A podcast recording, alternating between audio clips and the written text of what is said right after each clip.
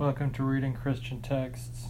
Today we're reading John Calvin in the Institutes of the Christian Religion, Book 3, Chapter 9 of Meditating on the Future Life. Whatever be the kind of tribulation with which we are afflicted, we should always consider the end of it to be that we may be trained to despise the present and thereby stimulated to aspire to the future life. For since God well knows how strongly we are inclined by nature to a slavish love of this world, in order to prevent us from clinging too strongly to it, he employs the fittest reason for calling us back and shaking off our lethargy. Every one of us, indeed, would be thought to aspire and aim at heavenly immortality during the whole course of his life, for we would be ashamed in no respect to excel the lower animals, whose condition would not be at all inferior to ours, had we not a hope of immortality beyond the grave. But when you attend to the plans, wishes, and actions of each, you see nothing in them but the earth. Hence our stu- stupidity, our minds being so dazzled with the glare of wealth, power, and honors that they can see no farther. The heart also engrossed with avarice, ambition, and lust is weighed down and cannot rise above them. In short, the whole soul, ensnared by the allurements of the flesh, seeks its happiness on the earth. To meet this disease, the Lord makes his people sensible of the vanity of the present life by a constant proof of its miseries. Thus, that they may not promise themselves deep and lasting peace in it, he often allows them to be assailed by war, tumult, or rapine, or to be disturbed by other injuries. That they may not long with too much eagerness after fleeting and fading riches, or rest in those which they already possess, he reduces them to want, or at least restricts them to a moderate allowance, at one time by exile, at another by sterility, at another by fire, or by other means. That they may not indulge too complacently in the advantages of married life, either vexes them by the misconduct of their partners, or humbles them by the wickedness of their children, or afflicts them by bereavement. But if in all these he is indulgent to them, lest they should either swell with vainglory or be elated with confidence, by diseases and dangers he sets palpably before them how unstable and evanescent are all the advantages competent to mortals.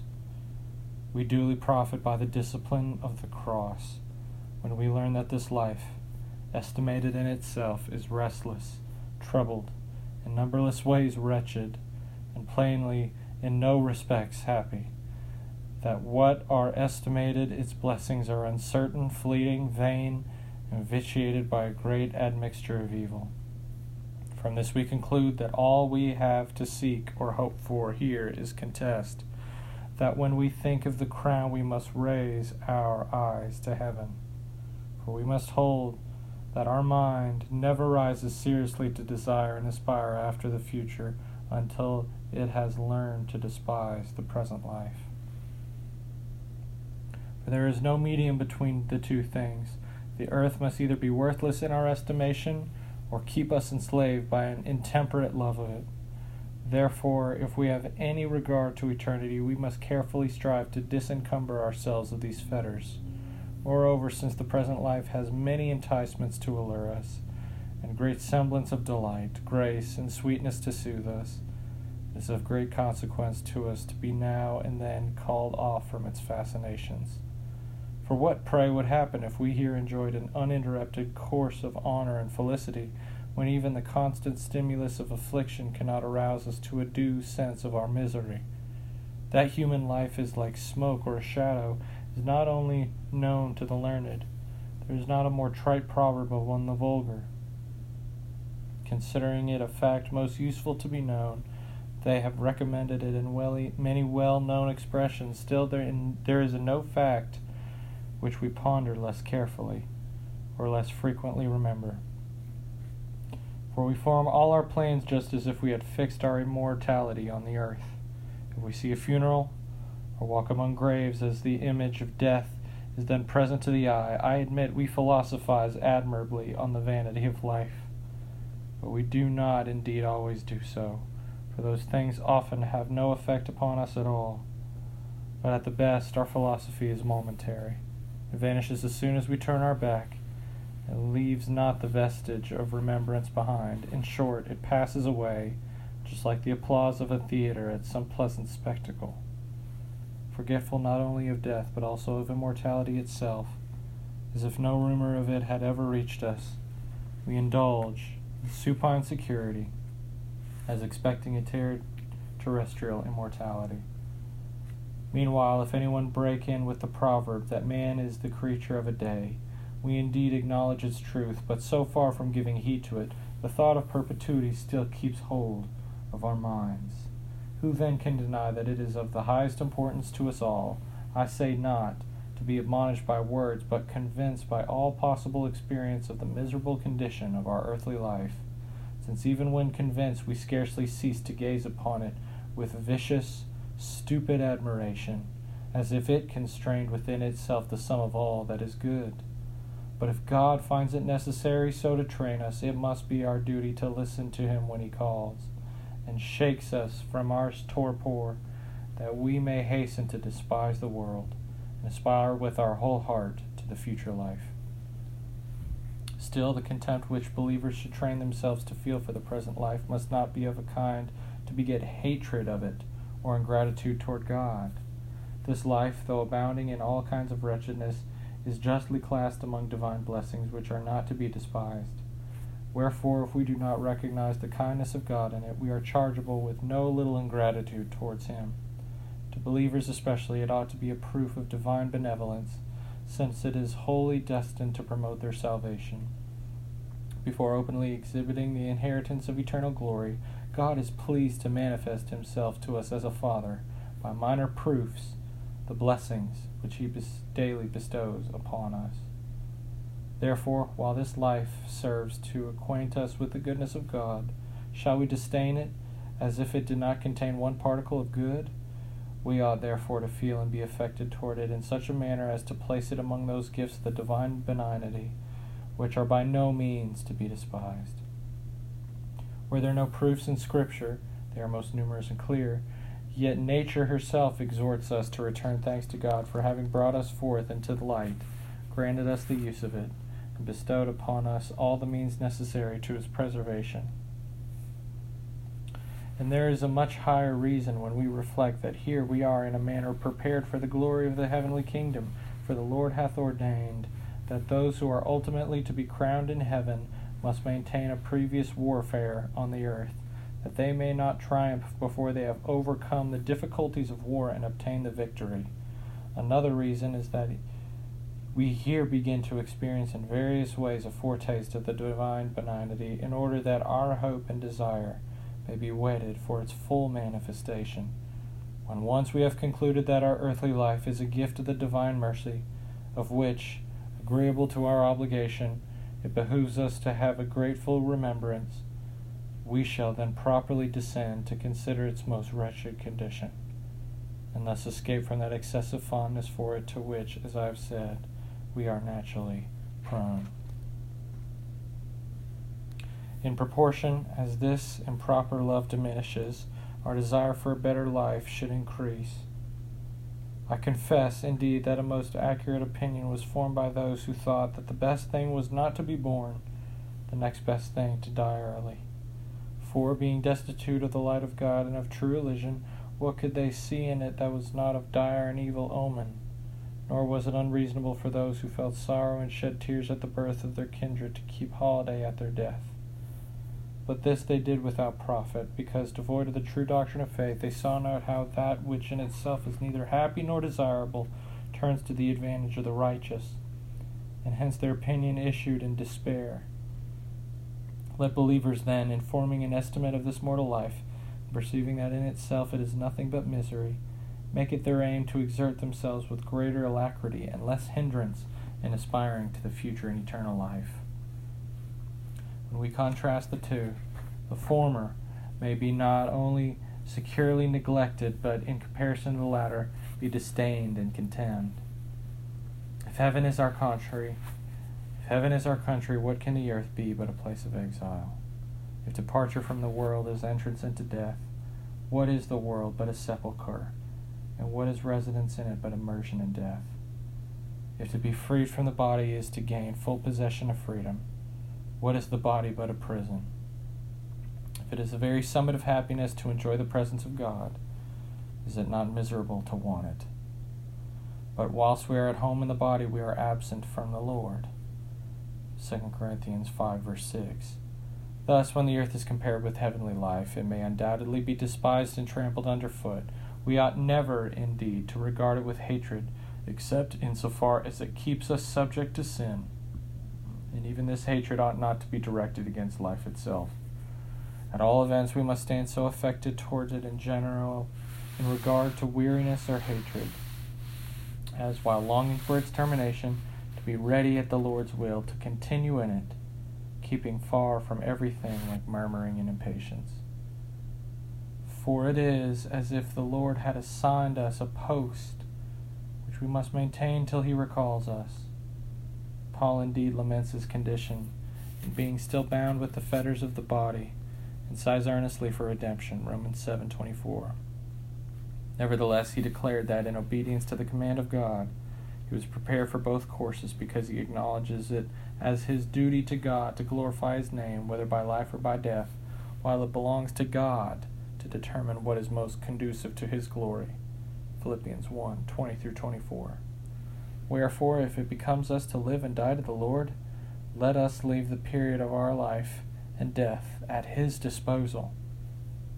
Still, let us ardently long for death and constantly meditate upon it, and in comparison with future immortality, let us despise life, and on account of the bondage of sin, long to renounce it whenever it shall so please the Lord. But, most strange to say, many who boast of being Christians, instead of thus longing for death, are so afraid of it that they tremble at the very mention of it as a thing ominous and dreadful. We cannot wonder, indeed, that our national feelings should be somewhat shocked at the mention of our dissolution but it is altogether intolerable that the light of piety should not be so powerful in a Christian breast as with greater consolation to overcome and suppress that fear. For if we reflect that this our tabernacle, unstable, defective, corruptible, fading, pining, and putrid, is dissolved, in order that it may forthwith be renewed in sure, perfect, incorruptible, in fine and heavenly glory, Will not faith compel us eagerly to desire what nature dreads? If we reflect that by death we are recalled from exile to inhabit our native country, a heavenly country, shall this give us no comfort? But everything longs for permanent existence. I admit this, and therefore contend that we ought to look to future immortality, where we may f- obtain that fixed condition which nowhere appears on the earth. For Paul admirably enjoins believers to hasten cheerfully to death not only because they would be unclothed, but clothed upon. 2 Corinthians 5, verse 2. Shall the lower animals and inanimate creatures themselves, even wood and stone, as conscious of their present vanity, long for the final resurrection, that they may with the sons of God be delivered from vanity? Romans 8:19. And shall we, endued with the light of intellect, and more than intellect, enlightened by the Spirit of God, when our essence is in question, rise no higher than the corruption of this earth? But it is not my purpose, nor this the place, to plead against this great perverseness. At the outset, I declared that I had no wish to engage in a diffuse discussion of commonplaces. My advice to those whose minds are thus timid is to read the short treatise of Cyprian, De Mortalitate, unless it be more accordant with their deserts to send them to the philosophers, that by inspecting what they say on the contempt of death, they may begin to blush. This, however, let us hold as fixed that no man hath made much progress in the school of Christ who does not look forward with joy to the day of death and final resurrection. 2 Timothy 4:18, Titus 2:13. For Paul distinguishes all believers by this mark. And the usual course of scripture is to direct us thither whenever it would furnish us with an argument for substantial joy. Look up, says our Lord, and lift up your heads for your redemption draweth nigh. Luke 21 28. Is it reasonable, I ask, that what he intended to have a powerful effect in stirring us up to alacrity and exultation should produce nothing but sadness and consternation? If it is so, why do we still glory in him as our master? Therefore, let us come to a sounder mind, and how repugnant soever the blind and stupid longings for the flesh may be, let us doubt not to desire the advent of the Lord, not in wish only, but with earnest sighs, as the most propitious of all events. He will come as a Redeemer to deliver us from an immense abyss of evil and misery, and lead us to the blessed inheritance of his life and glory. Thus indeed it is. The whole body of the faithful, so long as they live on the earth, must be like sheep for the slaughter, in order that they may be conformed to Christ, their head. Romans 8:36. Most deplorable, therefore, would their situation be did they not, by raising their minds to heaven, become superior to all that is in the world, and rise above the present aspects of affairs. 1 Corinthians 15:19. On the other hand, when once they have raised their head above all earthly objects, though they see the wicked flourishing in wealth and honor, and enjoying profound peace, indulging in luxury and splendor, and reveling in all kinds of delights, though they should moreover be wickedly assailed by them, suffer insult from their pride, be robbed by their avarice, or assailed by any other passion, they will have no difficulty in bearing up under these evils. They will turn their eye to that day. Isaiah 25 8, Revelation 7 17, on which the Lord will receive his faithful servants, wipe away all tears from their eyes, clothe them in a robe of glory and joy, feed them with ineffable sweetness of his pleasures, exalt them to share with him in his greatness, and fin, to admit them to a participation in his happiness. But the wicked who may have flourished on the earth he will cast forth in extreme ignominy, will change their delights into torments, their laughter and joy into wailing and gnashing of teeth, their peace into the gnawing of conscience, and punish their luxury with unquenchable fire. He also will place their necks under the feet of the godly, whose patience they abused. For as Paul declares, it is a righteous thing with God to recompense tribulation to them that trouble you. And to you who are troubled, rest with us when the Lord Jesus shall be revealed from heaven. 2 Thessalonians 1 6 and 7. This indeed is our only consolation. Deprived of it, we must either give way to despondency or resort to our destruction, to the vain solace of the world. The psalmist confesses, My feet were almost gone my steps had well nigh slipped, for I was envious at the foolish when I saw the prosperity of the wicked. Psalm 73, verses 3 and 4. And he found no resting place until he entered the sanctuary and considered the latter end of the righteous and the wicked. To conclude in one word, the cross of Christ then only triumphs in the breasts of believers over the devil in the flesh, sin, and sinners when their eyes are directed to the power of his resurrection.